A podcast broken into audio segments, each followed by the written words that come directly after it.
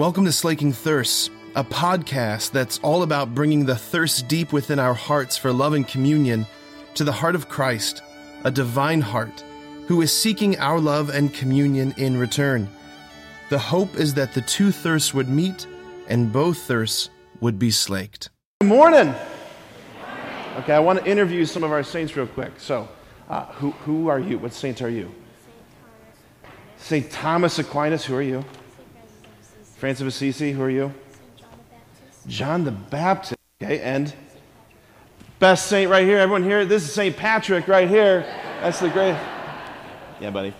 Okay, now, awesome. I, you guys, you look so good coming in. I was so proud of you. You looked amazing. It was, that was fabulous. So today, friends, we celebrate the solemnity of all saints. Say solemnity. Solemnity. solemnity. So in the church's calendar, when we celebrate different feast days, there's different uh, rankings of feast days. And a solemnity is the highest kind of feast day that we have. So Christmas is a solemnity. Uh, Easter is a solemnity. All Saints' Day is a solemnity, meaning this is one of the most important, one of the highest feast days that we have in the church. This is the church's way of saying reflecting on the saints is one of the most important things that we do throughout the year. The solemnity of all saints. So, what I want to do for this homily, because we're in the midst of this Eucharistic revival over the next three years, in the midst of all of that, I want to connect the solemnity of all saints with the Eucharist. I want to connect these two, but in particular for our Sacred Heart School, I want to connect it to our theme that we have this year. Can someone remind me what our theme is? Coleman, what's our theme this year? Say, yeah, you got it. Say it one more time. Behold what you are, become who you receive. Behold what you are, become who you receive. Let's all do it together. Behold what you are, become who you receive. Exactly. This is, it comes from St. Augustine of Hippo, right? A fourth century bishop of the church, another amazing saint of our church, St. Augustine of Hippo. St. Augustine, he was preaching to a, a group of newly baptized Christians. So these Christians, they had gone through several years of preparation, getting ready to become Catholic, getting ready to become Christians, and they'd gone through the Easter Vigil. So that long, long celebration, that longest of masses that we have, Holy Saturday night, they were baptized by the bishop. They were confirmed, they had oil put on their heads, and then they were given Eucharist for the very first time. And Augustine looks at them and says, Behold what you are, and become what you receive. He's, he's having them look at the Eucharist. Like they're looking at the Eucharist, these new Christians, and he says, Behold what you are, become what you receive. So I want you to picture that. These new Christians looking at Jesus in adoration. Behold what you are, become what you receive. So let's talk about this first part. Behold what you are. Behold what you are. Because something amazing, amazing, almost indescribable happens when we're baptized. Raise your hand if you were baptized here at Sacred Heart, if you know that you were baptized here. Okay, I wasn't baptized here. I was baptized at St. Monica's in Garfield. But for those of you who are baptized here, this is where you were baptized, right here. Something amazing happened to you when you were baptized. Something that has never happened before in the history of the universe happened when you were baptized. That God, the Almighty Father, pours out His Holy Spirit upon you. And what happened was, when that water hit your head as a little baby, you were, you were being held by your mom or dad, and you went, right? The water hit your head. And three things happened. You were cleansed of original sin, you were made a temple of the Holy Spirit, meaning God began to dwell in you, right? That's what a temple is. A temple is where God dwells. You were made into a temple of the Holy Spirit. And thirdly, you were adopted into God's family. You were adopted into God's family. God's life, divine life, was put into you. Before that moment, every single one of us, before we were baptized, we had just simply human life in us merely mortal human life after you're baptized, the moment after that water hits your head, you have divine life in you. Divine life in you. And if God says you're, you're, you're being adopted into my family, that means you are made into a, a son of God, you're made into a daughter of God. If you are God's son or if you're God's daughter, God's daughter, that's hard to say. If you are God's son or if you are God's daughter, where then is your true home? Let me ask you that. Where's your true home if you're made into God's son or God's daughter? Where's your true home? Heaven. High five. What saint are you? Saint Cecilia. Beautiful. Patron saint of music. Okay. If you're God's son, if you're God's daughter, that means your true home is heaven.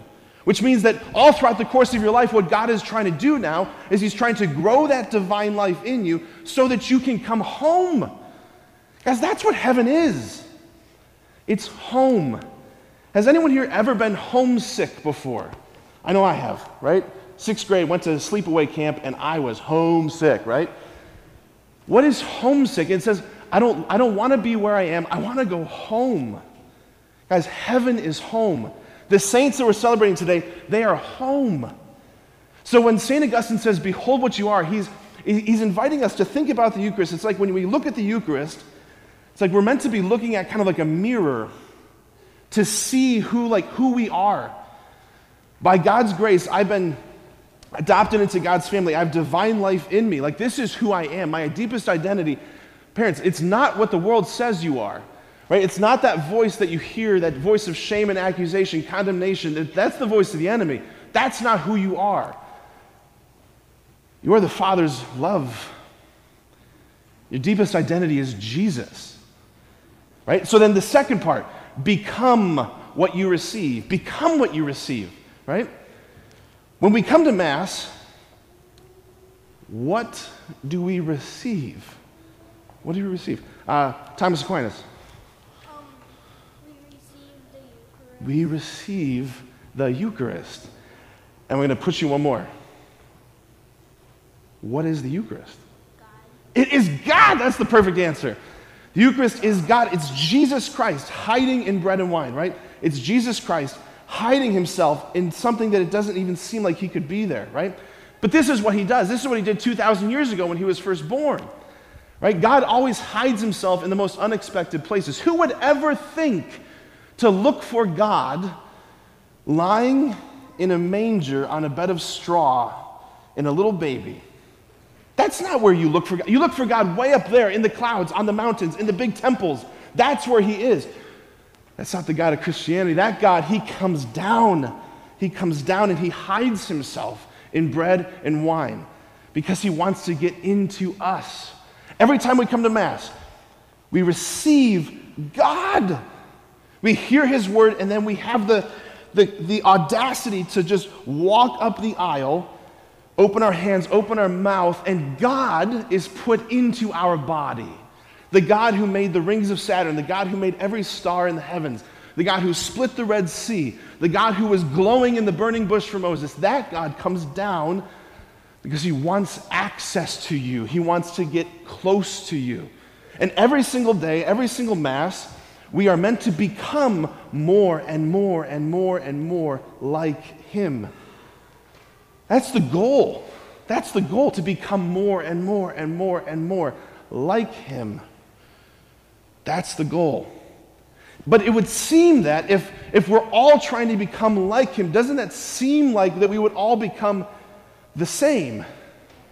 It would seem that way, right?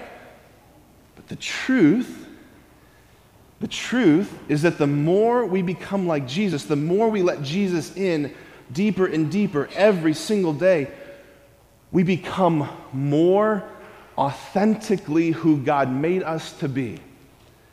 We become more the masterpiece that Jesus dreamt of when he dreamt you into being. We become more and more who God designed us to be, which is extraordinary. When God dreamt you into being, He's like, I'm going to give the universe, I'm going to give the world, I'm going to give history something that it's never seen before. You are unique. Say unique. Say unrepeatable. unrepeatable. Say irreplaceable. That's who you are. You are unique, unrepeatable, and irreplaceable. There's never been another you. And when God dreamt you into being, when He dreamt you into being, He made something incredible and when we let Jesus come closer and closer and closer into our lives, we become more and more who God made us to be. Like the saints, guys, the saints, the ones who let Jesus get really close to their lives, to come deeper and deeper, They, they, the saints were the most wildly adventurous, the most colorful, the most incredible people that have ever lived. The saints were the least boring and least bored people that have ever lived. You and I, people who just kind of keep Jesus sometimes at a distance, we are the ones who get bored. And we're the ones who are boring. The people who let Jesus close and deep, those are the people who live the adventure. I mean, like, you guys, when the saints, these guys were just walking down the aisle, do you see how different they are? See how different all of you are? Like, in our church, in our tradition, we've got saints who were, who were medical doctors, we've got saints who were generals and soldiers, we've got saints who were missionaries, saints who were popes, saints who were moms and dads. We got saints who are really, really old and saints who are really, really young. We've got saints who are artists and poets and dancers. We got saints who are musicians. We got saints who were athletes, saints who were computer programmers. Like the saints are so different. But here's what's so amazing they're like instruments, right? Like think of like an orchestra, like all those instruments in an orchestra. When the musicians blow air through the instrument, do, do they all make the same sound? Yes or no? No. Does a tuba sound like a trumpet? Does a flute sound like a clarinet? No. But it's the same breath blowing through the instrument, right? The Holy Spirit, right? The Holy Spirit is the breath of God that blows through you and it's making a single sound, a single note.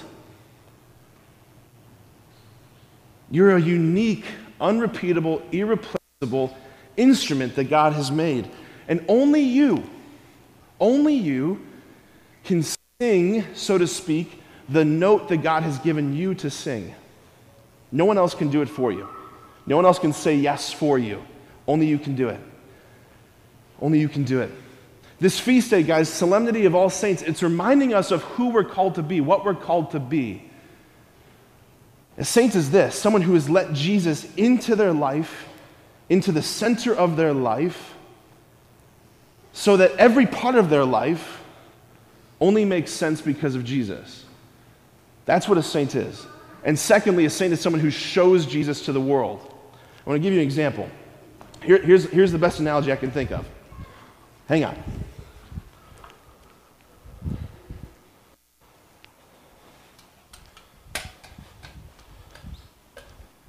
Okay, what, what is this?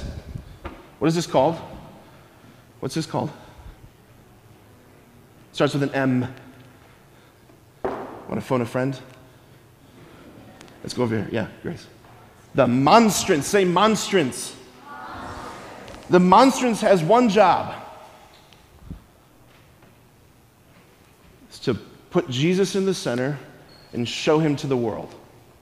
Guys, you are, every single one of us, you are a monstrance. You are a monstrance. What this is, is what you really are. A monstrance doesn't make sense without Jesus in the center of it. Like its goal, the, the function of this thing, the reason why this was created was so that Jesus could be put into the center and that he can be shown to the world. Like all of this beautiful stuff, it exists to point to Jesus. All of your beautiful gifts, all of your uniqueness, all of your gifts and talents, all of that was given to you. It's like this gold stuff. Its job is to point to Jesus so that people can see him, so you can show him to the world. You don't make sense until you start putting Jesus in the center. Your life won't make sense until you start putting Jesus in the center. I promise you, it's the truth. It's the truth. Deacon, can you put, this back in the chapel for me? he was looking bored. No, I'm just kidding. Here's the last thought about the saints, guys. Every single one of the saints, every single one of these saints they have a lot in common, but one of the things they all have in common is that all the saints that have ever lived, they're all dead. They're gone. Which means, who are supposed to be the saints for the church now? Raise your hand. Everybody, raise your hand. Parents, teachers, raise your hand. Raise your hand. Now point to yourself. Say, me. Say it like you mean it all the saints are gone that we celebrate. We've already had a St. Francis of Assisi, we've already had a St. Clare, we've already had a St. John Paul II. The saint that we don't have is St. You. And the world and the church needs a Saint you.